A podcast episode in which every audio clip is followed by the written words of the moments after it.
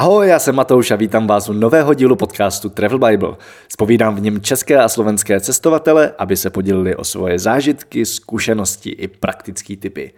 Dnešním hostem je náš oblíbený dobrodruh Marek Balický alias záchranář na cestách. Nejdřív na skládacím kole šlapal přes Turecko, Gruzii, Arménii, Irán, Turkmenistán, Kazachstán, Kyrgyzstán, Rusko a Mongolsko až do Japonska a Jižní Koreji, aby si následně na Filipínách postavil vlastní loď. S tou se plavil na spoustu zapomenutých ostrovů, aby se mu ji nakonec někdo pokusil potopit.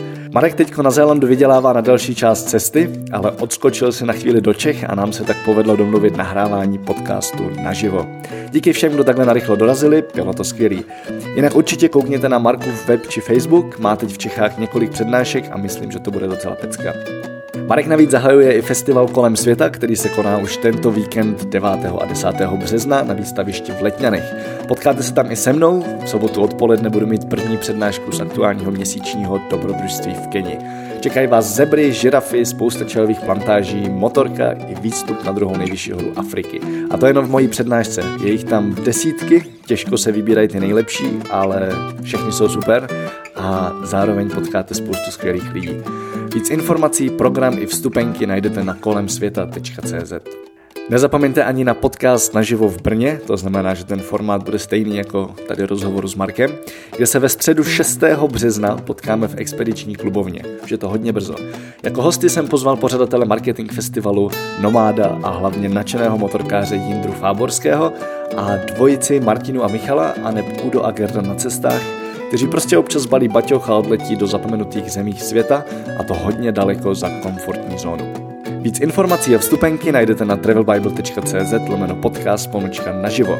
Připomínám termín 6. března v 17.30, tak si ho koukejte raději hned teď zapsat do kalendáře a dorazit, samozřejmě. A afterparty s Jamem je zaručena, takže nástroje případně sebou. Těším se na vás. No a zpátky k Markovi. Odkazy i pár jeho fotek z cest najdete jako vždy na travelbible.cz lomeno podcast a pojďme na to. Marku, vítej v podcastu Travel Bible, vítej v Čechách. Kdy jsi přiletěl? Sakra. dva dny zpátky. Dva, dva dny zpátky, takže to je dost čerstvý. Přiletěl jsi ze Zélandu, pokud vím. Přesně tak. A proč zrovna Zéland? Co, co, co tě jako dostalo na Zéland? Protože potřebuji další peníze na cestování, že jo? Rozumím. Takže ty jsi vlastně, co aspoň vím, jo? Já, já tě sleduju od začátku, my jsme se viděli kdysi na kurzu tady v pracovně, což už je strašně dávno, já nevím teda, kdy to bylo, ale dva a půl roku zpátky? Než jsem vlastně vyjel na tu svoji cestu, takže to bylo přesně nějak dva a půl roku zpátky, no.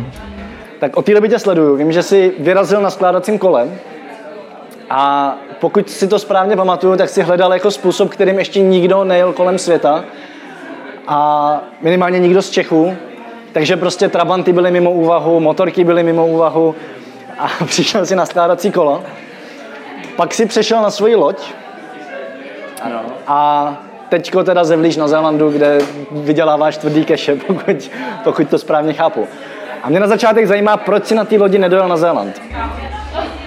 Jo, tak uh, za prvé, skladací kolo, to už tady bylo, to si nesledoval správně, to tady byl Míra Schlegel, který uh, právě na tom kole jel a ten mě víceméně inspiroval, že když už teda kolo, tak eh, si vyberu schválně to skládací právě protože je takové univerzální na cestování vším možným, ať to je trošku veselější ta cesta.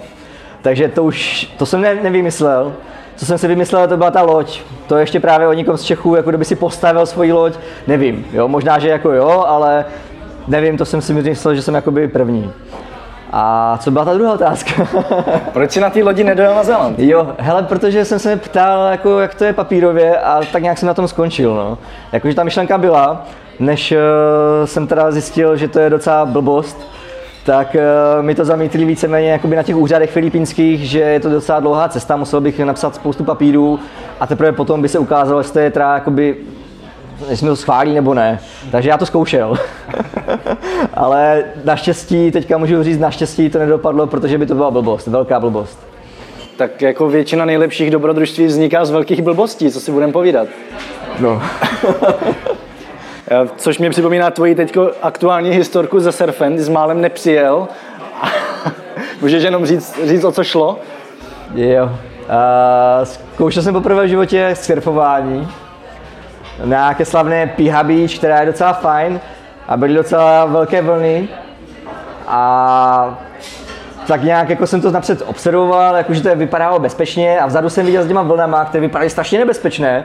Skupinku jakoby těch eh, surferů, těch, co už to jakoby ovládají a tam to bylo takové jakoby už bezpečné, tam se ty, ty vlny ještě nelámaly.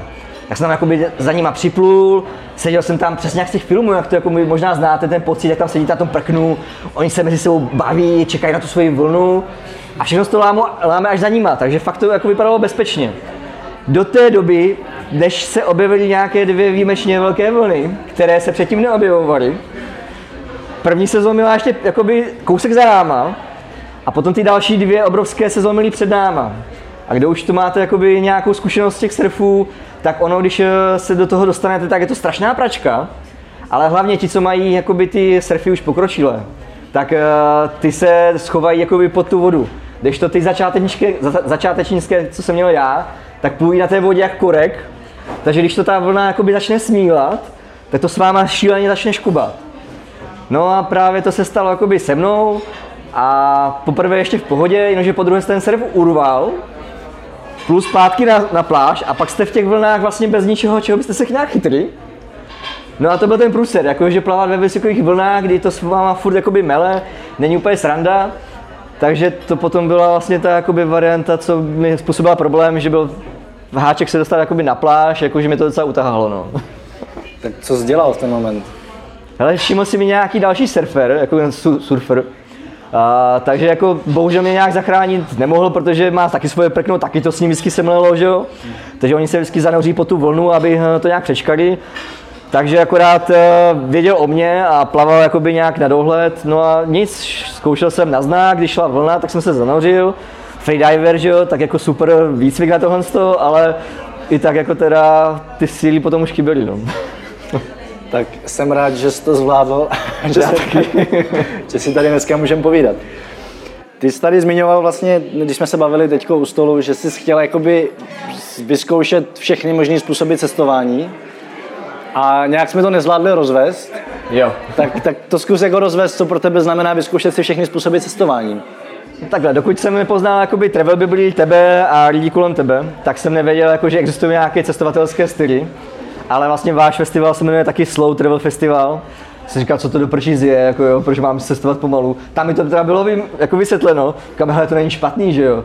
No a protože moje mamka už od malička mi říkala, Marku, máš jenom jednou prdel a z jednou prdelí prostě nemůžeš stihnout všechno. A já si od malička snažím vyvrátit prostě tu, teorii. Takže jsem si říkal, jako hele, to cestování, já jsem původem motorkář. Cyklistiku nějak moc nemám rád, jo, ale prostě to byla nějaká jakoby Eh, logický závěr, jak to teda jakoby pojmou. Potom na těch Filipínách eh, jsem se sekl tím, že jsem začal dělat toho instruktora, takže to byl ten slow travel festi- uh, slow, slow traveling. Uh, na Zelandu to je vlastně ten uh, Work and Holiday Visa s životem v dodávce. Mm-hmm. Mám v plánu ještě tu, tu Ameriku na motorce, plus by jsem si rád jako něco vyzkoušel s kajakem, postavil jsem si tu loď, jo. Takže tohle je asi nějaké moje pojetí těch cestovatelských stylů a jenom v tom budu prostě profík, jo. Všem vám budu moct říct, hele, kládej zápory a vyberte si to svoje, jo. Takže co je zatím to, co tě baví nejvíc? Mně se stýská po motorce. Rozumím, ale, ale to, nesmíme to teď zvrhnout. Já jsem totiž zjistil, že na všech podcastech na život, co dělám, tak jako v podstatě náhodou se objeví nějaký motorkář a vždycky se to hrozně zvrhne k motorkám. Jo. Takže kdo tady je prosím nás motorkář? Nebo aspoň trochu motorkář? Tak pojď zvedneme ruce, ty. aj, aj. Marče, ty bys měla zvednout ruku. Jsi srdcem motorkář, to, to je totiž, to stačí mi říkala tohle kamarádka motorkářka právě, když jsem začal jezdit poprvé ve Větnamu, tak pak, pak si mi vyprávěl nějakou historku, jak jsem se s mamkou ztratil někde v offroadu a, a nemohli jsme se, do, do, do, jak se tomu říká, do setmění dostat zpátky. Tak mi pak říkala, no tak seš motorkář, tak jsem si to přiznal teda. Ale dobře, motorky trošku vynecháme, ty pak probereme, až to skončí. Okay. A pojďme úplně zpátky. Mě zajímá vlastně, jak jsi tu cestu, jak, jak jsi to plánoval a jak jsi to jako představoval dopředu. Jo, když jsme se naposled bavili, tak už jsi měl celkem nějaký jasný plán. A zajímá mě, jak jsi to teda plánoval a jak se to změnilo do dneška. Ale slovo plán jako cestovatel už nemám rád, jo? asi tušíš proč. A kdo cestujete, tak víte, že slovo plán je vlastně zprosté, protože cokoliv si naplánujete, je za chvilku změněno tím nejhorším možným způsobem. Takže já jsem měl představu, a napřed jsem byl klasika práce, hodně prací, dovoleným, že jsem to nestíhal všechno jakoby procestovávat, tak já jsem si představoval, ani s tou motorkou. Takže pak jsem se přemýšlel, jak to udělat jinak. Začal jsem se obklopovat lidmi jako si ty, ostatní cestovatele, koukat, jak oni to jakoby pojali tu cestu. A z toho se začalo nějak jakoby krystalizovat eh, ta finální varianta, jak to teda pojmout, takže říkám, no, třeba ten kamarád eh, Míra to skládací kolo. Jo, potom uh, někdo, vlastně Honza Bareš, uh, Stash Heroes, Freediver, s tím jsem měl vlastně na, na naučme se, hele, všechno to je tak krásně propojené, jako jo. Takže ten mě vlastně říkal, hele, ty jsi dobrý freediver, ovládáš jednu skvělou techniku, jdi do toho, fajn, tak potom se skončil na Filipínách rok, jo, takže to byla taky taková nějaká představa, jak by to mohlo vypadat, že si někde postavím na nějakém, tehdy ještě jsem si říkal Bali, tam budu mít někde stát a budu chodit na freediving, jako by to, by se mi to tak jako skončilo, akorát to byly Filipíny, kousek vedle, jo. Takže ta představa byla taková nějak, jakoby, že vezmu to kolo, projedu to tam, limito, limitovali to nejvíc eh, vlastně víza, které jsou časově omezené hlavně přes tu střední Asii a potom částečně ty finance a tak nějak se to jakoby formovalo a představa, jako jak se to změnilo, hele, mění se to furt, je to nějak otevřené, ještě jsem neviděl Afriku, Ameriku, Antarktidu. Rozumím. A nevím, co se stane, jo. Rozumím proč záchranář na cestách, což s tím dost souvisí. A taky mě vlastně zajímá, jak se to vyvinulo. Ty jsi tam na začátku nějaký plán a nevím, jak to teď pokračuje. A já jsem přemýšlel, ta záchranářina pro mě, to je vlastně moje práce, jo, byla. A začal jsem to dělat už od malička, Červený kříž, potom zdravka, zdravotní sestřička ve špitále, záchranář, hasič. No a protože vlastně to není jakoby pro mě jenom práce, ale je to poslání, koníček. A bylo mi strašně blbý eh, podávat tu výpověď, protože se v tom cítím dobře. Tak jsem eh, hledal variantu, jak to spojit. A vlastně každý z vás nejspíš máte nějaký svůj koníček, takže byste to cestování eventuálně mohli spojit s tím koníčkem. Tak jsem to udělal já, abych, eh, aby mi to moc nechybělo. Tak jsem si vymyslel, že budu v každé té zemi navštěvovat svoje kolegy, psát o nich, jaké mají vybavení, jaké mají podmínky a tak dále. Navíc mi to přijde jako jedna velká záchranářská jakoby rodina a to se mi potvrdilo, protože kdykoliv jsem jako cizinec zaklepal na ty dveře, tak v 99% eh, jako jasně ty super, pojď dál, nabídli mi něco, pokecali jsme, zajímalo, zajímalo, zajímalo je to.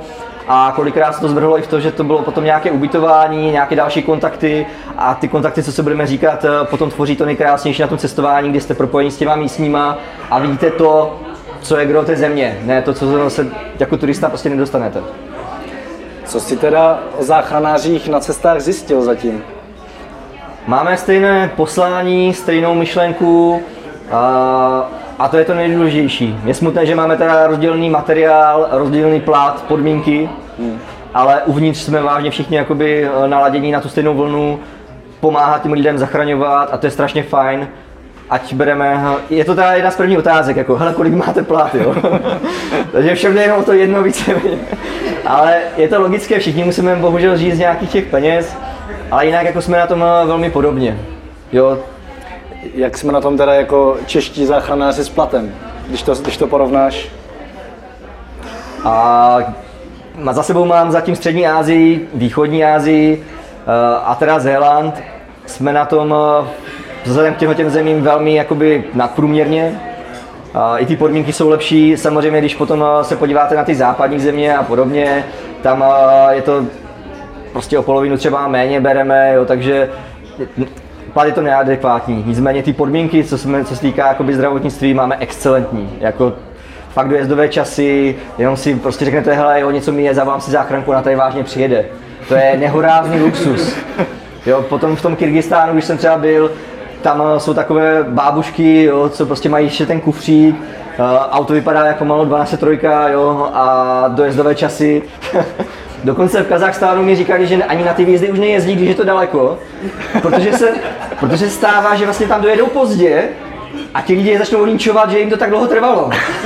takže pro ně je nebezpečné tam dorazit pozdě, takže to radši nechají jako na rovinu, prostě jo, hele, tohle jste daleko, tam nejedem si představte tady to, jako, že hele, Pražák má nějakou chatu tam, jako, hele, ne, ne, ne, pane Novák, vy máte chatu daleko, my vám to necháme zhořet, protože tak takhle to nějak vypadá, jo. Třeba. Máte někdo teď v průběhu dotazy? Klidně se jako hlašte, můžete se ptát v průběhu. Na jaký záchrance se ti líbilo nejvíc? Ano, tak dotaz je, na jaké záchrance se ti líbilo nejvíc? A Většinu těch záchranek jsem cesto, nebo, navštívil chvilkově, že jsem to procestoval a ty víza mi fakt tlačily dál. Takže eh, to bylo pár hodin. Nejvíc jsem poznal filipínskou záchranku, kde jsem opravdu byl jeden rok a měl jsem tam eh, asi 3-4 služby 24 hodinové, takže největší zážitek byl právě být eh, členem posádky na Filipínách, kde jsme zažili to, co tady ne, jako střelba, střelné poranění, a další různé věci. Viděl jsem veřejnou nemocnici, dětské urgentní příjmy, kde jsou tři děti na jednom lůžku, jo, z toho si maminky musí ventilovat ty děti sami, protože je málo přístrojů a podobně. A o něco později jsme vezli pacienta na soukromou nemocnici a tam ta dětská jednotka byla prázdná. Třeba. Takže ty rozdíly jsou docela markantní a fakt ty Filipíny byly pro mě jako nejvíc mi dali. No. Jak lidi reagovali na to, že si vlastně s těma místníma záchranářema přijel ty? Ale oni na ty Amerikána jsou jako docela zvyklí, uh, protože to bylo ostrov Cebu, město Cebu, takže tam uh, těch turistů bylo docela dost. Takže nějak to jako nějak ne, nebrali, víc byli překvapení, když jsem se zjevil s tou lodí prostě v nějaké té vesnici. To jsem byl první jako bílý kapitán, jo, takže to řešili víc a tam to brali jako, že jo, hele, paramedik dobrý pomáhá, takže fajn, tam s tím nebyl problém, no, naopak. Okay. Ano? teď je do toho se dá chodit jo. Já nevím, jestli se k tomu chceš potom ještě nějak dostat, nebo... Ale já jsem se k tomu chtěl dostat teď, takže dotaz byl, co je, teď, co je teď z lodí a možná pojďme teda nejdřív k tomu, jak tě vůbec loď napadla a ještě proč jsi vlastně stavil loď sám. Jak jsi to dokázal. A jak jsi to dokázal. Jak jsem říkal na začátku s tím skládacím kolem, že tu cyklistiku nemám rád, ale že to byl jakoby uh, logický úsudek, tak to samé s tou lodí, jako jo, protože Filipíny mají 7100 něco ostrovů v závislosti na přílivu odlivu. Takže jsem si říkal, jako jak s tím kolem to jako všechno stihnu. Mm-hmm. Jsem hledal variantu, jak, má, jak jste bílí, prostě, tak vás berou víceméně na těch turistických místech jako, jako peněženku. Je to smutné, ale bohužel jo. Říká, hele, s tím kolem jsem už jednou platil za osobu navíc, protože to je kolo, že jo, takže musím za... Říká, to se mi nelíbí, tak jsem začal přemýšlet jak sjel jsem o Top Gearu, jestli si pamatuješ takové ty díly, jak tam představovali ty skutry na tom Větnamu. Mm-hmm. Ale i to jsem sjel prostě, jo. koukal jsem na, na surfy, jo, na paddleboardy, jak by jsem to prostě mohl ty vzdálenosti jakoby před to a nakonec jsem říkal, hele, dobrý, nejlepší bude jasta loď. Mm-hmm. A protože ty lodě byly docela drahé, tak jsem potkal nějaké místní a řekli, hele, tak si postav svoji, tady máme nějakého truhláře a za měsíc to budeš mít, bude to stát asi 20 tisíc eh, tady pesos a bude to jakoby tvoje loď, super. Káže to zní dobře, ale Filipínci samozřejmě mají trošku jiný, jiný pojem, jakoby čas, peníze, takže ve výsledku to byly 4 měsíce a skoro trojnásobná částka, jo, takže to se úplně nepovedlo a už to potom jako na závěr i tak nějak skončilo, že už se to vyhrotilo trošičku. Nebylo to podle mojich představ, ale už jsem to chtěl dotáhnout. No. Co jsi s tou lodí teda udělal teďko? No jak to všechno skončilo, jak už jsem doplul, tak uh, až jsem jim skříšil, skřísil z mrtvých, protože mimo, mimo jiné mi chtěli místní potopit, nebo se jí někdo pokusil potopit. Jo, v jednom uh, Koron, nevím, znáte Koron na Filipínách? Známý ostrov, tam jezdí prostě všichni Filipíny, tak Koron, jo. No tak jsem tam parkoval a někdo mi se snažil jakoby potopit, že jsem přišel jednou takhle na večer zpátky a měl jsem mít na půl plnou vody, protože někdo něco vyndal a normálně sabotáž. Takže jak se mi podařilo jakoby vylít veškerou tu loď a připravit na prodej, tak se mi potom prodal místním, protože ta cena byla pro ně velmi, velmi zajímavá a já jsem nechtěl jako by tam na tom zbohatnout, šlo mi o to i prodat, než odjedu. No. Jak si tu loď stavěl? Jako, jak si vůbec přišel na to, jak postavit loď? To, to není asi součástí záchranářského výcviku. Viděl jsi ten papírek? Neviděl jsi ho, no. Viděl jsi ten papírek v tom videu? To byly nějaké účtenky, tak jsme na to nakreslili plán, jak to bude vypadat.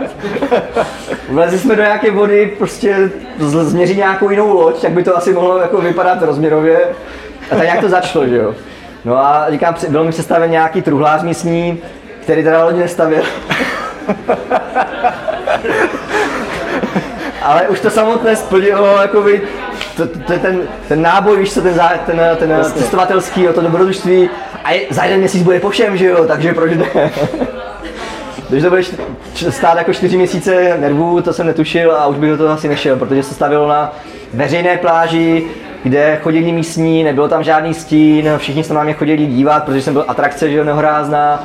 A fakt jako vidět ty podmínky předtím, tak do toho asi nejdu.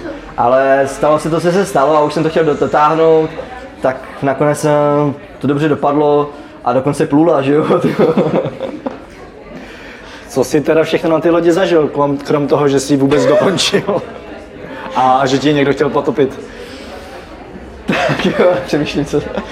Hele, tak dobře, tak uh, za prvé, uh, než jsem s ním vycest, vycestoval na tu dlouhou plavbu, tak uh, jsem dělal nějaké menší uh, cesty, jakoby zkušební. Mm-hmm. Pak jsem vozil čínské turisty, jako co chodili, co chodili do té freedivingové školy, jakoby naši klienti, tak uh, jsem si nějak tímhle tím způsobem si vydělával, to byla taky docela sranda.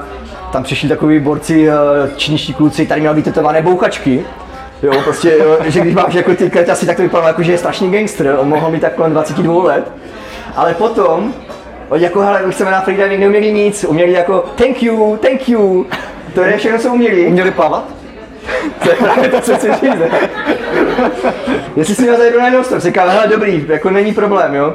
Tak jako tam strašně dělali jako by ty fotky, jo, prostě na tohle to. Pak chtěli napřít. Už jsem si říkal, dobrý, tak na tu přijď se pazili. Pak jako udělat takové ty Jo, jo, jsem na tu fotku, pak se odpadl zpátky a na závěr teda jakože půjdu do té vody. Skočil do vody, chytil se to lodí, to bylo prostě. No takže takový to byli gangstři, tak to bylo s nimi zajímavé. Pak byli další, kteří se má odupili, to jsem tam chodil uh, plavat, zachraňovat. Takže čínští turisti, klienti jsou strašně fajn. Pak uh, říkám nějaké ty manší plavby, přijela že kamarádka, tak jsme se taky poplavili. No a potom už byla ta velká plavba, ta finální, přes eh, víceméně jakoby polovinu Filipín. No. Ty jsi tady zmiňoval, tady se trošku vrátíme k motorkám, jo, ale já jsem to i čet a teď se mi to tady znova vyprávěli historku s filipínskýma harlejářema. Můžeš jenom převyprávět historku s filipínskýma harlejářema? To jsou totiž, mimochodem, nechci urazit harlejáře, ale většinou je to chlap kolem 50, který si něco kompenzuje tím Harleyem. A pravděpodobně to tak bylo i na Filipínách, co jsem pochopil. Ale si, jo, docela riskuješ, jako víš, že to jo, jo, jo, ale tak doufám, že to moc Harleyařů neposlouchá. Jo, No dobře, tak znám lidi, co mají Harley, jsou docela v pohodě. Tak jako... jako jo, jo, jo, to výjimky, co potvrzují pravidlo, se najdou vždycky, že jo. Ale já to bral tak, že jakoby motorkáři se všichni zdraví, jo. Kolikrát jsme zdravili i ti skutry, eh, co prostě jedou, tak prostě zdravíme, protože je to furt dvoustopové nebo jedno stopové vozidlo, tak uh, jsme to brali taky na těch Filipínách, kdy jsme, měli jsme půjčený skutr a před náma byla nějaká jako pomalu jdou, jdoucí skupinka těch harlejářů a byly tam dva pruhy, tak jsme si říkali, dobrý, tak je jakoby nadjedem, podíváme se, zamáváme, uděláme fotku a pojedeme dál, protože vážně jeli pomalu.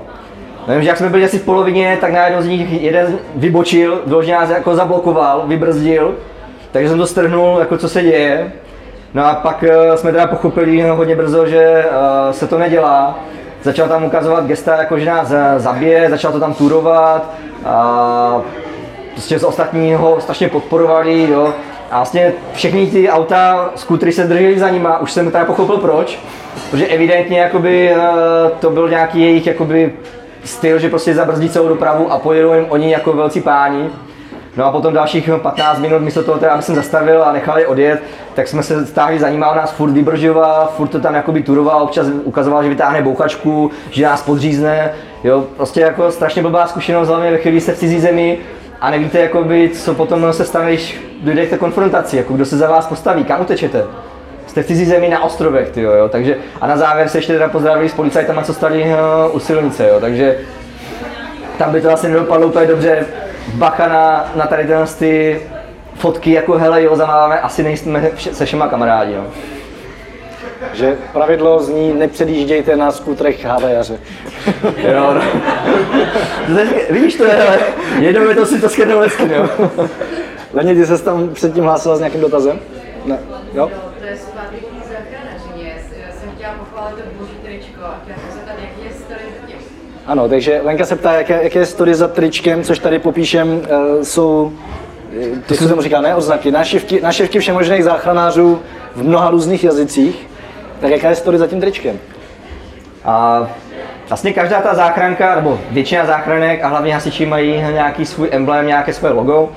A to, třeba v tomhle tom tyčku jsem eh, normálně sloužil, takže to prostě je pro mě taková nějaká srdcovka, v tomhle tom se oživoval, oživovali pacienti, v tomhle tom pacienti umírali a podobně, takže jsem to vytáhl, našel nějaké loga, které eh, prostě souvisí s Českou republikou a věděl jsem, no a teďka zároveň jako na památku někdo sbírá magnetky, někdo sbírá, nevím, co se sbírá v těch zemích dneska, tak já sbírám tyhle ty emblémy a je to vlastně jedinečné tričko, které prostě bude pro mě památkou a nikdy na světě žádné takové tričko není, takže žádná taková lednička s magnetkama neexistuje. Můžu se tě zeptat na kdo ti přišívá ty nášivky? Ano, kdo, kdo ti přišívá našivky? To je dobrý dotaz. Ne, záchranář by takové věci měl umět, ale. Hele, no tak jako, co si budeme povídat, jako, prostě je to, No. no je to moje práce, no. No, takže jo, hele, včera to ještě našila teta normálně na stroji, aby to něco vydrželo. A ty další prostě normálně se snažím zlepšovat postupem času a našívám to, no. Takže spíš než nášivku na jo? Hele, všechno, prostě ono to drží, teď je, náhodou, to je dobrý, je to asymetrické, ale to je, to je umělecký, že jo. Je to originál. Přesně tak, jo, jo. Ale já se ještě vrátím ke kolu. Dobře, no. A vrátím se ke střední Asii, protože to je, za prvý to je region, který mě teď hodně zajímá, co se motorky týče a chci se tam co nejdřív vypravit. A je to přece jenom region, kam až tolik turistů nejezdí a už vůbec ne na kole. Tak mě zajímá, jakým způsobem na tebe reagovali tam, když jako přijedeš někde v Uzbekistánu na kole do vesnice. Předpokládám, že neumíš rusky. Jo? Hele, tak eh, co se týká třeba teďka, jak jsi říkal té ruštiny, tak eh, je to slovanský jazyk. Neměl jsem ruštinu, ale když ten člověk chce, a jak jsme zase začínali, vlastně začal v, Ture, v Turecku, že jo, a ve Vladivostoku už se mi podařilo nějakých 70% rozumět. A dokonce jsem dokázal říct jakoby i co chci, takže ta ruština, kdo chce, tak se jí víceméně naučí. To jde, když se eh, člověku chce. No a ty destinaci, konkrétně Uzbekistán jsem tehdy nebyl, protože měli strašně drahé víza. Stálo to tehdy jak eh, celoroční business víza do Ruska. Teďka se naštěstí změnily ty podmínky, myslím, že to eh, někdo psal i na Travel Bibli, že máme to free, nebo jak to je teďka z Uzbekistánu? Myslím, že to je free, no. Takže 30 vyražte do Uzbekistánu, ještě nedávno to bylo 6 tisíc, takže vy, uh, využijte tady tohle z toho. Ale právě to je ten důvod, proč jsem se těšil na, ten, na střední Asii, že tam není tolik turistů. Jo, je tam opravdu uh, divoká ta příroda, uh, jsou tam oblasti, které nejsou úplně bezpečné, je dobrý o nich vědět, ale je to krásná, je to krásná část země, která se mi moc líbila. Konkrétně třeba Kyrgyzstán, jedna z nejkrásnějších zemí, na kterou budu nejvíc vzpomínat asi. Ne? Na co konkrétně budeš vzpomínat? Tam jsem měl první nějakou zkušenost s místníma, kdy během bouře v horách jako nějaký pas 3,5 tisíce metrů vysoko, tam stihla bouřka, tak tam byla na kraji jako nějaká jurta, tak jsem šel zaklepat na ty dvířka. Hele, kontrolní otázka, jurta má dveře nebo nemá dveře? Ruku nahoru, kdo má, kdo myslí, že má dveře jurta? Dobře, a ruku nahoru, kdo, nemá, kdo si myslí, že nemá jurta dveře? Takže máme to půl na půl, že jo? Podle mě závisí, co, co jako s- jsou dveře, podle tebe. No takové ty normálně klasické dřevěné dveře, že jo? Jako. Tak já si myslím, že některé jurty mají dřevěné dveře. Protože vzhledem k tomu, že mají pračky, ledničky, eh, sporáky a spoustu takových věcí, satelity, tak si myslím, že by mohly mít dveře. No já se přiznám, že jsem si myslel, jako, že je to stán takový a že nemá dveře. Ale potom jsem viděl, jak oni mají ty dřevěné konstrukce, včetně dveří, normálně dřevěných dveří. Takže než jsem zaklepal, tak jsem se zarazil, že tam jsou dveře, jako jo, první. Aha, dobrý, jsou to, jsem zaklepal jsem na dveře, Tehdy jsem ještě teda rus, rusky neuměl, takže jsem prostě naznačil, hele, jako bouřka, pochopil jí moc rychle, protože jsem byl zmrzlý na kost. A nakonec eh, mě tam nechali 24 hodin, dojel jsem krávu, dělali jsme chleba, eh, který jsme dělali na hovínkách těch eh, sušených, jo, a takhle, prostě pecká zážitek. A ta příroda, všechno, hele, ten Kyrgyzstán je ještě hodně wild, tam najdeš eh, vysoké hory sedmitistovky, uh, Isikul, eh, velké slané jezero, ve kterém se dá krásně koupat, eh, lány, koně, nádhera prostě.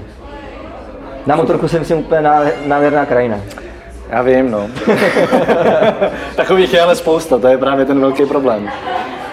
Já se jenom zeptám, slyšíte takhle vzadu, tam, co sedíte v pohodě? Jo?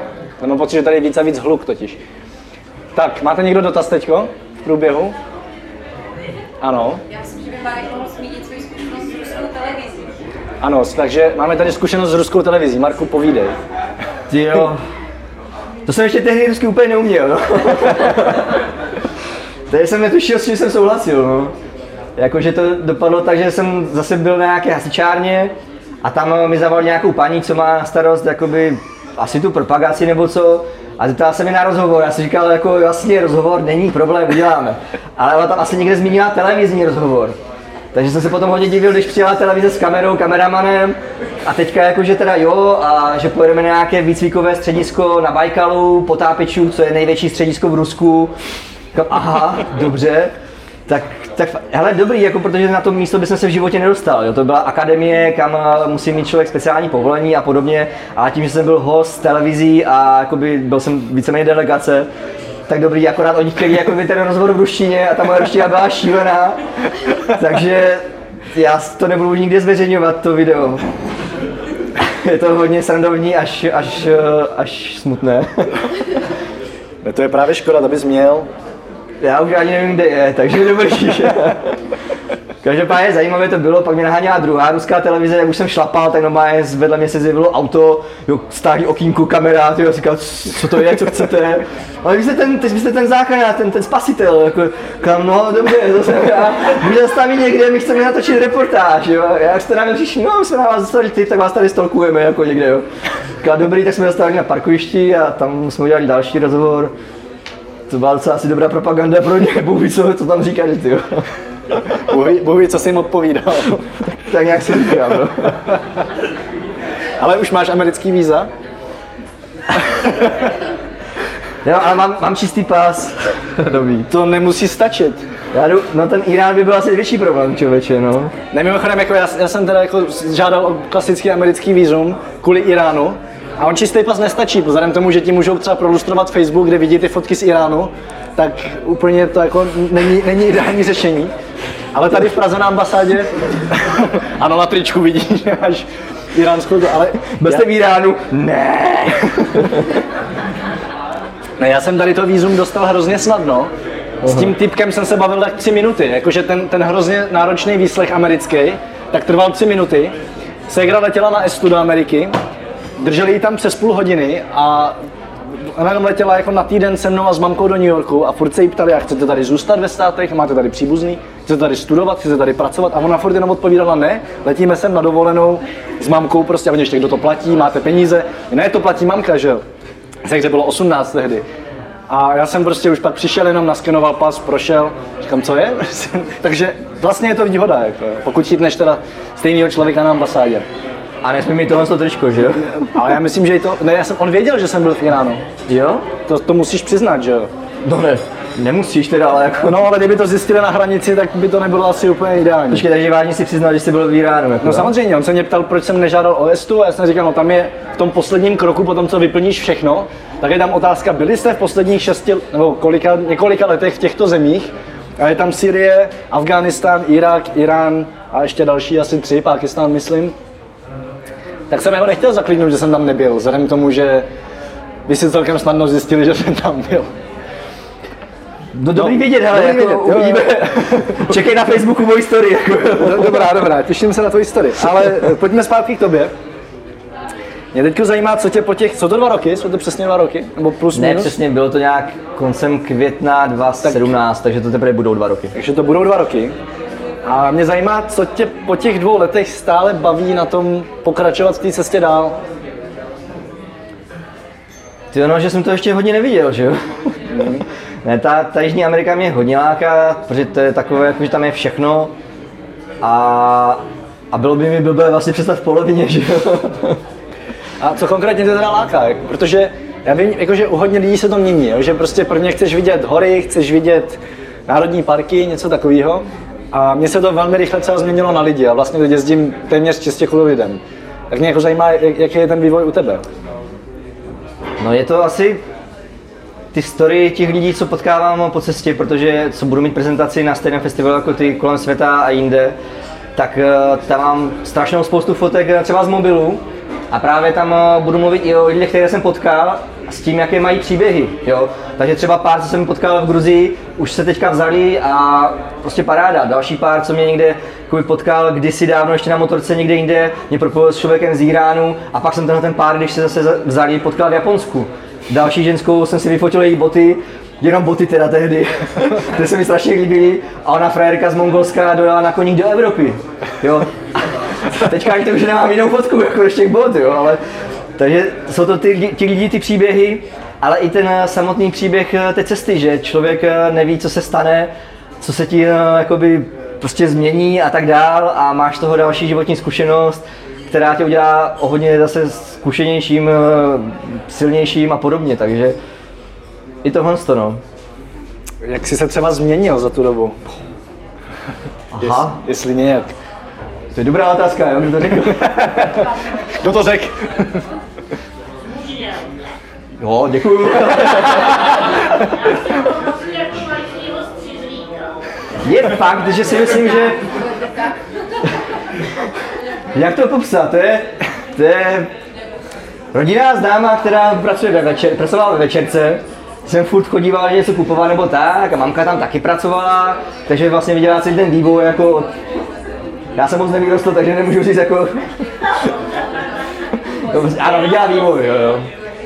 No hele, změnil jsem se, je to, cítím se víc eh, jak to říct, zaprvé, zaprvé si více věřím. A mám rád více sám sebe, to se dneska tak jako nějak používá, že jo, a, že nemůže mít vztah, když ne, nemáš rád sám sebe. Jako je to fakt, uvěděl, uvědomil jsem si nějaké priority, je mi jedno trošku víc, co si teďka ti lidi myslí, prostě jsem takový, jaký jsem, nejsem dokonalý, vím o tom a hold ta baba jednou to bude mi docela těžké, marné, marné, no a co dál? Hodně jsem přiházel priority. Jo, měl jsem nějaké priority životní, teďka zase je to, je to přiházené a cítím se v tom lépe. No. Tak jaké jsou teď tvoje priority? Být šťastný. Tehdy jsem myslel, jako, že být šťastný znamená, jako hele, nebo za mě je ten vývoj v České republice, nebo byl, a si ve škole, v 15 se rozhodneš, no, co chceš dělat v budoucn- budoucnosti, jdeš to studovat, vystuduješ to, kolikrát to studuješ a do, do, do 30, najdeš si tu práci, pak ti každý říká, hele, máš práci, buď rád, jo, vem si hypotéku a ty za chvilku nemáš vlastně ten život, už to jako nějak uběhlo. A tomu se říká kolikrát štěstí, takže pro mě teďka štěstí je, že si užívám ten život eh, víceméně každý den, jak to jde.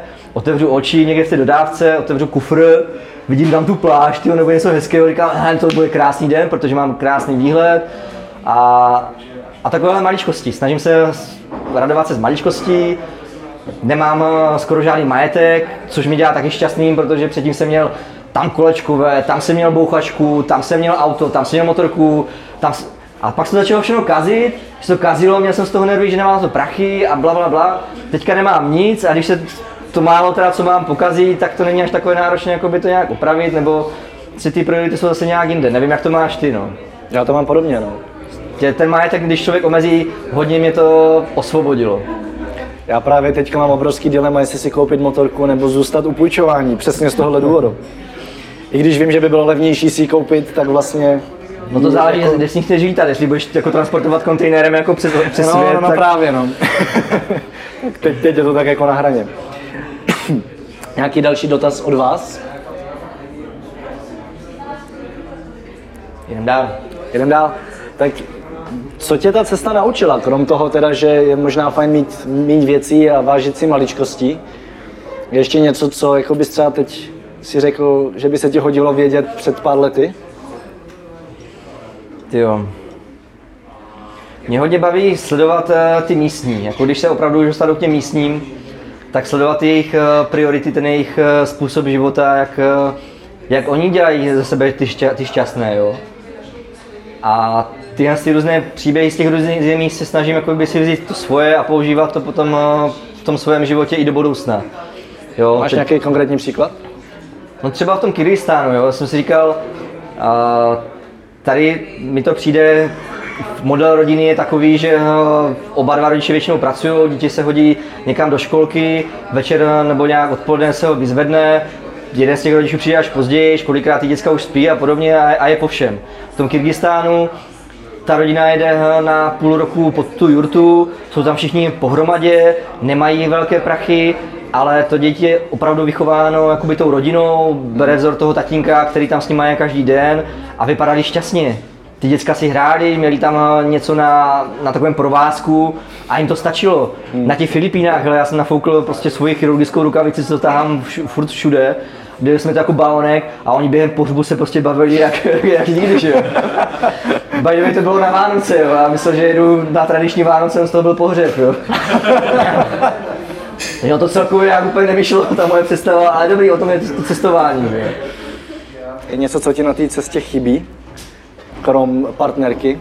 No hele, odpověděl si sám, jako je to bohužel teďka, to cítím čím dál tím víc, uh, ta ženská. Ono by to bylo komplikovanější, vím o tom, ale, ale jo, prostě se, tohle se u mě změnilo. Do začátku jsem takový, jakoby cestuju solo, a teďka mi to chybí, na tom Zelandu to je úplně v háji, tam prostě cestuju jenom páry, jako jo, takže tam vždycky, kde máš holku, jako, aha, no, víš, jako no. Takže Zeland, to je země zaslíbená jakoby pro páry, OK. Ale jinak, jako, co by mi chybělo, asi nic, já mám všechno, všechno je zbalené v tom batušku, a, a jsem spokojený, takže občas je to pivo, české zdravotnictví a takový to ten basic. Za mě třeba to nejlepší cestování si myslím je cestovat někde tři měsíce, vrátit se zpátky do ČR, zahojit se, udělat přednášky, zpracovat materiál, jo, načerpat síly a jet znovu. To si myslím, že je úplně the best. Jenom hold, jako člověk jakoby opustí ten, ten systém, mm. tak je blbý mezi tím furt jakoby přesvakávat a málo kdo to má tak krásně nastavené, že to zvládá. Já nevím, mně přijde, že ty to máš docela hezky jako zvládnuté, že si jednu dobu docela dlouhou včera, pak jedeš někam, takže tohle to obdivuju, akorát vlastně máš jinou trošku práci než já. No. Jo, tak já většinou na těch cestách pracuju a, vlastně si tak jako jednou, dvakrát do roka dovolím fakt cestovat a dát si třeba jako tři týdny, měsíc volno a, a užívat si jenom toho, čeho si užíváš vlastně dlouhodobě. No, no to má svoje pro a proti. To je vlastně věc, co teďka na těch cestách víceméně nejvíc hledám. Hledám způsob, jak eh, do budoucna dál jakoby žít, jak se uživit, eh, aby to bylo do, dobře v poměru volný čas, ale přitom peníze, abych se nějak jakoby, abych přežil. No. Mm-hmm. Tak jo, nějaký další dotaz tady? Mě zajímalo, jak si, financ, jak si financuješ? Ano, jak, jak tu cestu financuješ? Děkuju. Taky děkuju.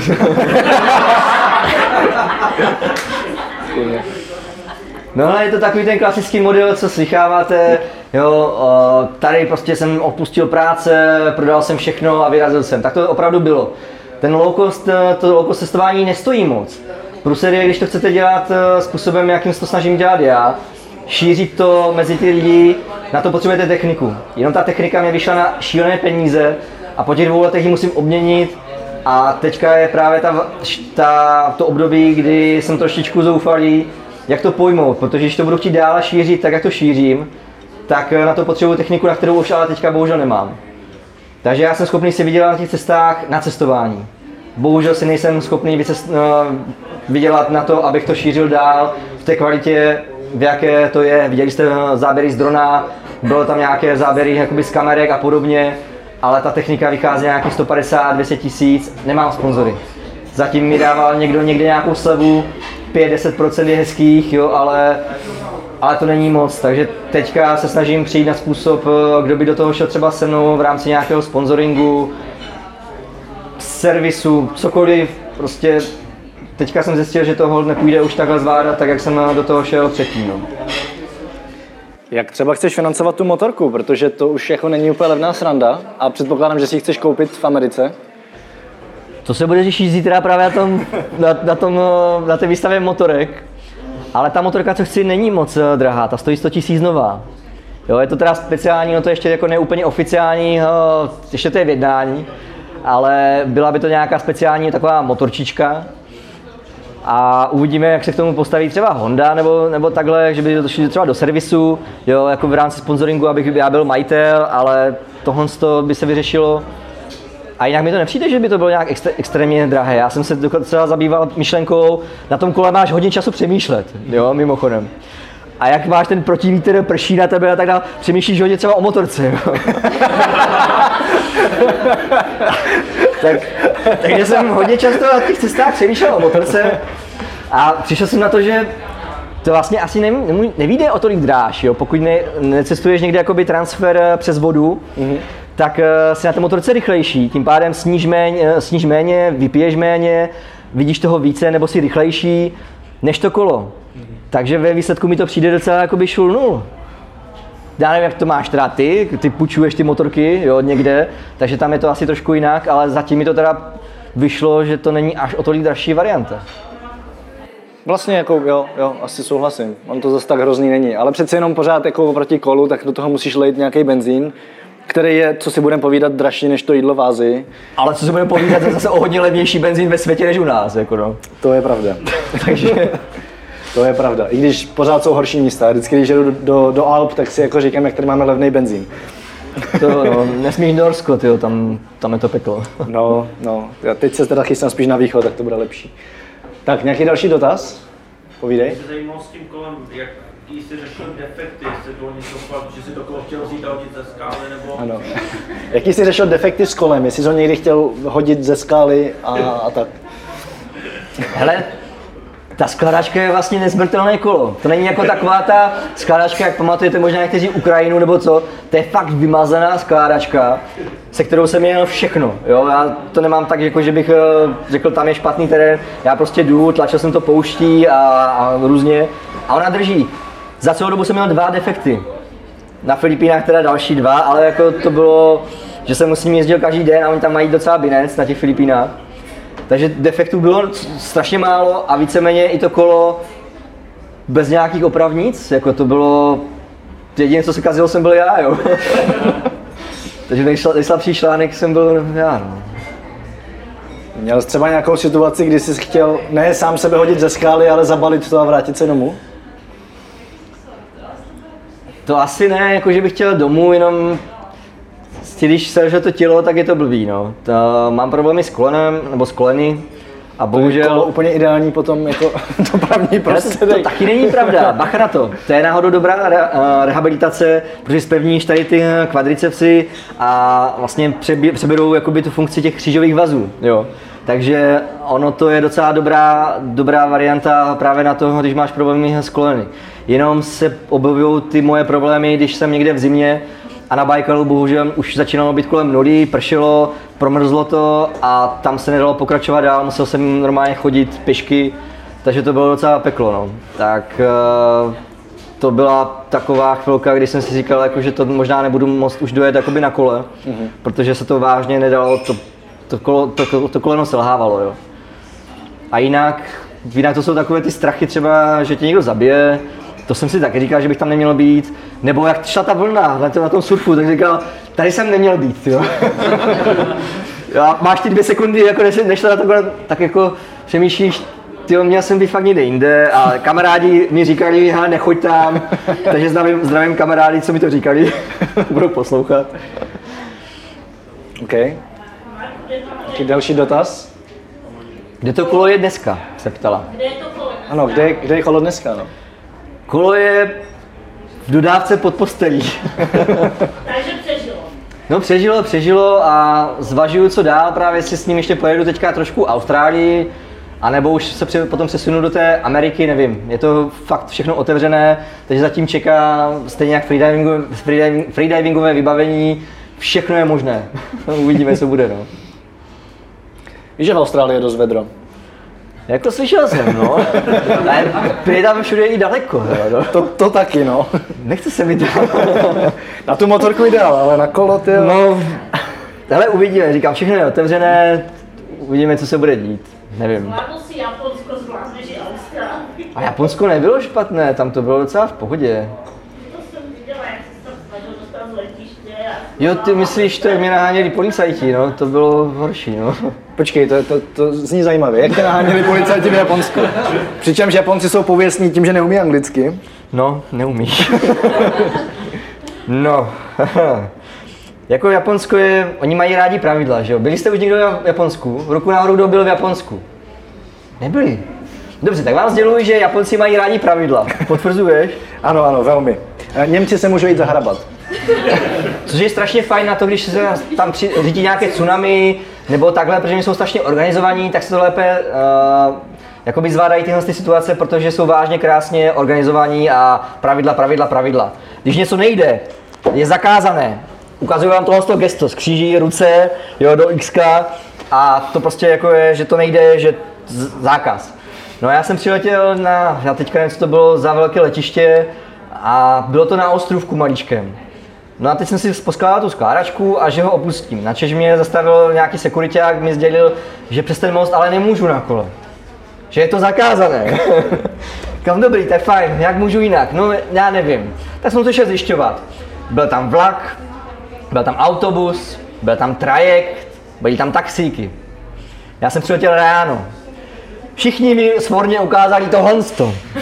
Jo, zase ty skřížené ruce. Ve vlaku ne, musíte mít speciální obal. Já nemám speciální obal. Tak, tak ne, bohužel. Taxik. Ne, tohle je kolo, a to je skládací kolo, to je jak kufr. Ne, vy máte kolo, musíte mít jumbo taxi. A jumbo taxi je strašně drahé. Takže to jsem řekl já ne, jako jo.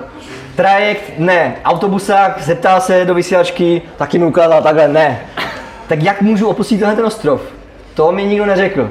Hele, celý den jsem strávil s tím, jak opustím tohle, ten ostrůvek, abych mohl jako objevovat to Japonsko. Já už jsem byl zoufalý, takže na večer jsem říkal, hej, dobrý, prostě to projedu, je to kilometr a půl ten most, to je všechno, jako to není tak daleko. Jsem se rozjel, že jak jsem celý den už jako by lítal po tom maličkém ostrůvku, tak už o mě věděli, takže se takže sekuritáci mě čekali, tak jsem to stočil jako, že tam nejedu, že jo.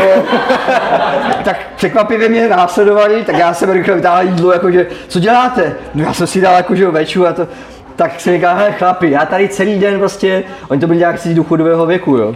Teďka ta moje angličtina jako není dobrá, ta jejich byla horší. Tak jsem jim to vysvětlil, já vám dám peníze, máte kombíka, to prostě tam dáme, máme za pět minut je po všem. Ne, to je zakázané.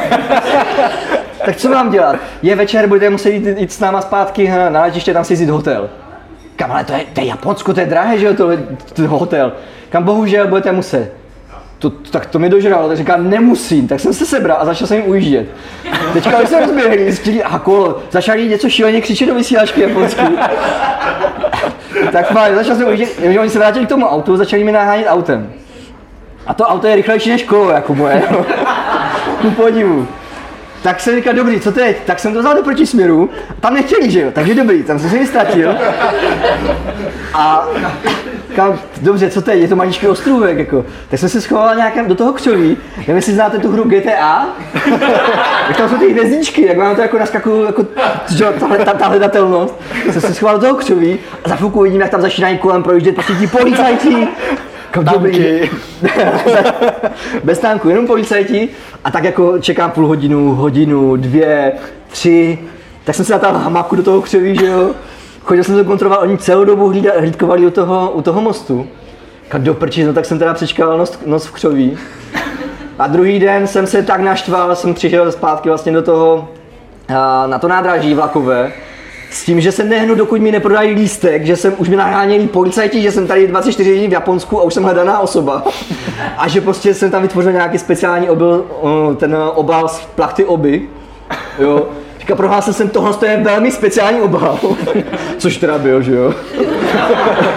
Už jsem byl značně agresivní, což teda pochopili, takže jsem dostal ten lístek, mám potom fotku jako s tím lístečkem, kdy jsem opustil ten jejich debilní ostrov a konečně mohl objevovat krásy Japonska. No. takže mojich první 24 hodin v Japonsku byly strašně jako fajn. No. Rozumím. Jo. Rozumím, v Japonsku jsem chvíli byl a, a dovedu si to představit. A myslím, že to bylo letiště Kansai, který je na ostrovu u Osaky. No a to bylo ještě tyjo, jak se to jmenuje, to bývalé hlavní město Japonska. Kvízová otázka. My to víme, že jo? Ale jaké je bývalé město, hlavní město Japonska? Kyoto. Přesně to, jo, jo, jo. A já jsem byl na letišti kousek od toho Kyoto. No, Kansai, to je ono. Přesně tak, tak. tak to já jsem vás všichni zkoušel, že jo, já to vím, jsem tam byl, ne? Tak jo, nějaký další dotaz? Nebo to postupně uzavřem a proměníme ve v tady soukromou zábavu, kdy stejně Marek bude vyprávět další historky. A ty jsi byl taky v Africe, to taky si poslechneme, ty jo. No to musíte přijít na kolem světa, kde to bude vyprávět. To jako tady. Tady jste viděli už fotky, tohle je Albánie, to už se nepočítá. Tak poslední jeden nebo dva dotazy.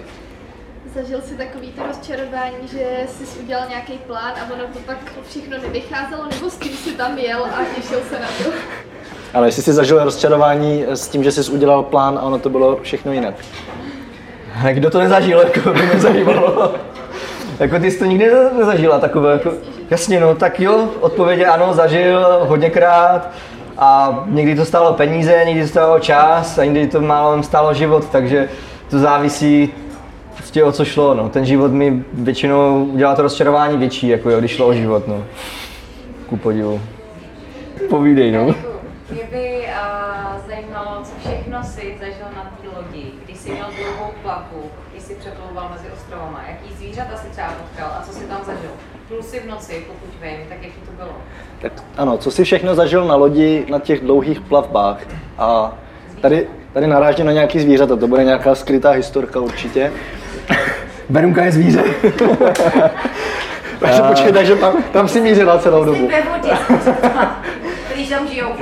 Počkej, jestli to chápu správně, jak se na ty lodi byli spolu. A chvilku taky. Jak byla na návštěvě těch 14 dnů, tak samozřejmě jsem vzal na Noční plavbu. Noční ne, ale prostě zkušební plavbu. Ale hned na té lodi to bylo docela zvláštní, protože když si představím, eh, nebo takhle, vždycky jsem si koukal na nějaké takové ty eh, komiksy a už mála jsem si říkal, že jsem si postavil nějaký vor a plavil se. My jak nemáme ale bohužel žádné to moře, tak to je docela jako blbý. O to za, zajímavější byla myšlenka, že si jako postavím loď a budu kapitánem, jo, rovnou. Tam eh, člověk nemusí mít žádné kurzy, nic, prostě zaplatí captain fee, jo, což bylo nějakých 100 korun českých a jsem kapitán, jo, to je paráda. Teďka tam začínáte jakoby s bambusem v té mělké vodě, jak eh, alá gondola, prostě někde v Benátkách. To ti místní vždycky sledovali, když spadnu. Tak spadl jsem jenom jednou a tak jsem jim kazil radost. Ale pak se stalo, že vážně chce to ty zkušenosti, hlavně na těch Filipínách, ta lodě je jinačí, mělká voda, kazí se počasí, šlo tam tajfun, eh, měl jsem velké vlny, to mám potom i na přednáškách hozené čtyři fotky, kdy uvidíte můj výraz, který jsem ještě na sobě nikdy neviděl. Jo? Právě během toho, kdy se mi lila hodně voda do, do, ty, do těch lodí, do té, do, té, do té lodi a vypadalo to, že to možná nedojde, jako, že nedoplavu, takže jsem měl přichystanou vestu a všechno, jako abych opustil tu loď. No a jo, v noci taky nic nevidíte, že jo, je to jak černý olej, člověk přemýšlí nad vším možným, no a z těch zvířatek, hele, žraloci, velryby, to bylo strašně fajn, jako pluješ si, nikde nic nevidíš a najednou nějaká fontánka, kam ty bláho, to, to, to bude velryba. A fakt, že jo, to, to, bylo, to bylo neskutečné, to bylo National Geographic eh, v přímém přenosu, žádné placené výlety, ale fakt plula kolem mě, jako jo, takže to bylo nádherné a mm, co další, ty obří velryby, delfíni mě tam přišli pozdravit, asi to bylo všechno, no. No a pak Verča. Že, si pamatuju, že jsi chtěl skočit za delfínama. Jo, ty myslíš tohleto, no jo. Dobře, Darwinovy ceny. Kdo znáte Darwinovy ceny? Děkuji, Verunko, jo, no. Tak eh, jo, no to jsem plul zrovna s jedním Čechem, asi tři dny, co jsem ho jakoby přibral, co chtěl někam hodit. A on říkal, hele, tam krouží ptáci, tam se něco děje. A teďka se tam, že mlelo něco v té vodě, kam to bez tak budou prostě, to říkal on, bez tak budou delfíni, co tam jako nahání rybky, jo, tak jsem si říkal, jo, delfíni, super, tak jsem si říkal, jako, hele, maska, že jo, kamera, připravený skočí do vody, a pak mi blesklo hlavou, hele, já se napřed podívám, co to je. A teďka, jak si to znáte z těch komiksů, jak to byl prostě bodí- tento Mažery a podobně, tak vždycky ty oči letějí z těch, důlků, jako tak já tam strčil tu hlavu do té vody, z té lodi, teď viděl ty žraloky, vypustil jsem ty bobrinky, jako do prčic. Vytáhl jsem tu hlavu, těle, to jsou žraloci, to jsou žraloci, tak tam neskáky. tak jsem tam neskákal, no a pak jsme teda udělali, jako si to musím nějak natočit, že jo, tak, tak druhé bylo, jako že jsem strčil ruku prostě do té vody, ale během plavby, jo, jakože napříč, takže jako na pár sekund, tak mám záběry jako těch žraloků, ale A máš i ruku, tak je to a mám i ruku, no. Je fajn si to ověřit vždycky dopředu, co to teda jako Je, no. Jo, jo. Tak jo, ale kde ti lidi můžou sledovat, pokud ti dal sledovat průběh tvojí cesty? Tak uh, snažím se držet krok, teda nejde mi to úplně, ale na Facebooku jsem asi nejvíc aktivní. Takže na Facebooku je to je záchranář na cestách, nebo anglická varianta Paramedics Journey. To samé je Instagram, to samé je YouTube channel. A co je ještě vlastně z těch sociálních médií? Já nevím, Twitter, Twitter ne, Instagram, YouTube, Facebook a web, jasně. A na webu ten teďka budu překopovat, protože se dozvěděl něco o SEO a, a šablony, rychlost a podobně, tak to bude ještě sranda, no.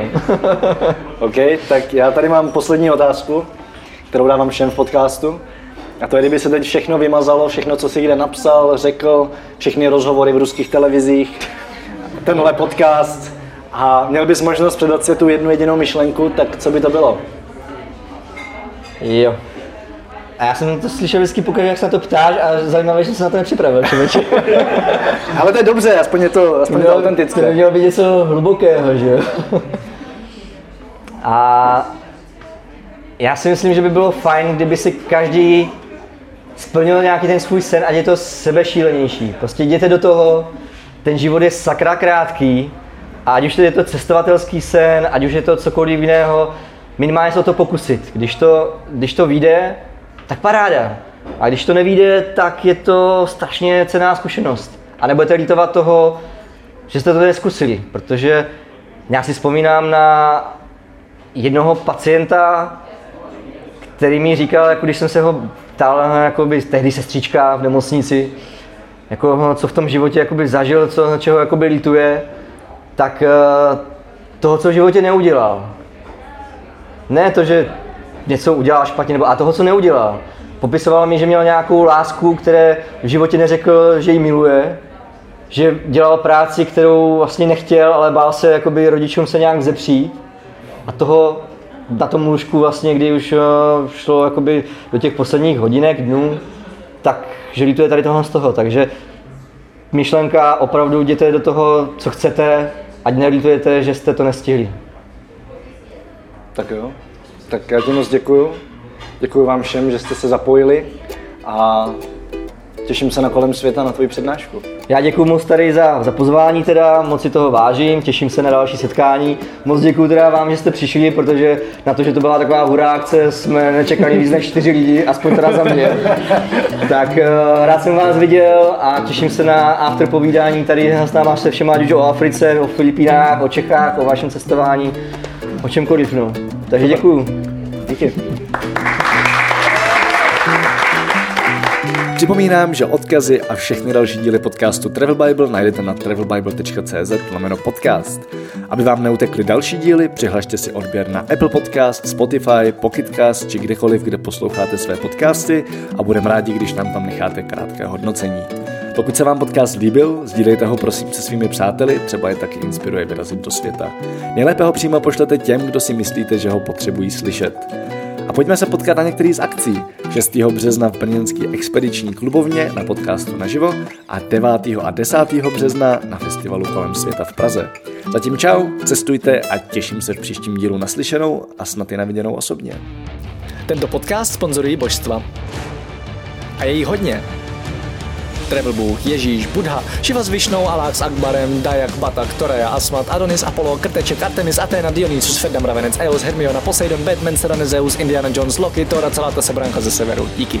Travel Bible je prostě boží. Ať si cestovatel začátečník nebo pokročilý, najdeš v ní hromadu typů, díky kterým bude tvoje chuť vyrazit posílena, volný čas prodloužen a náklady sníženy na minimum. Amen. E, teda letadlo. Co se v Travel Bible dočteš? Spoustu věcí. Třeba, že potřebuješ výrazně méně peněz, než se říká, a že už je asi i máš. Kde a jak sehnat ty nejlevnější letenky, kde bydlet a jíst, aby peníze na 14 dní pohodlně pokryly víc než měsíc. Jaké uzavřít pojištění, aby se nikdy nedostal do maléru. Jaký vybrat účet a kartu, abys nemusel za výběry zahraničí platit ani korunu. Zjistíš, jak chytře využít vlastní bydlení, komu svěřit psa, nebo jak uschovat své věci zatímco budeš na cestě. Přesvědčíme tě, že nemusíš hned končit v práci a přesto můžeš cestovat několik měsíců. Uvidíš, že můžeš jet sám a přitom se tak necítit. Naučíš se, jak putovat klidně půl roku s jedním baťohem, nebo jak všechno dostat jen do příručního zavazadla. Ukážeme ti taky, jak a kde si v zahraničí přivydělat, jak psát cestovatelský blog, nebo jak pracovat na dálku. To všechno a ještě mnohem více dočteš v knize. Ještě si tu? Tak šup na travelbible.cz, travelbible.cz a potkáme se na cestách, protože cestování je prostě boží. boží.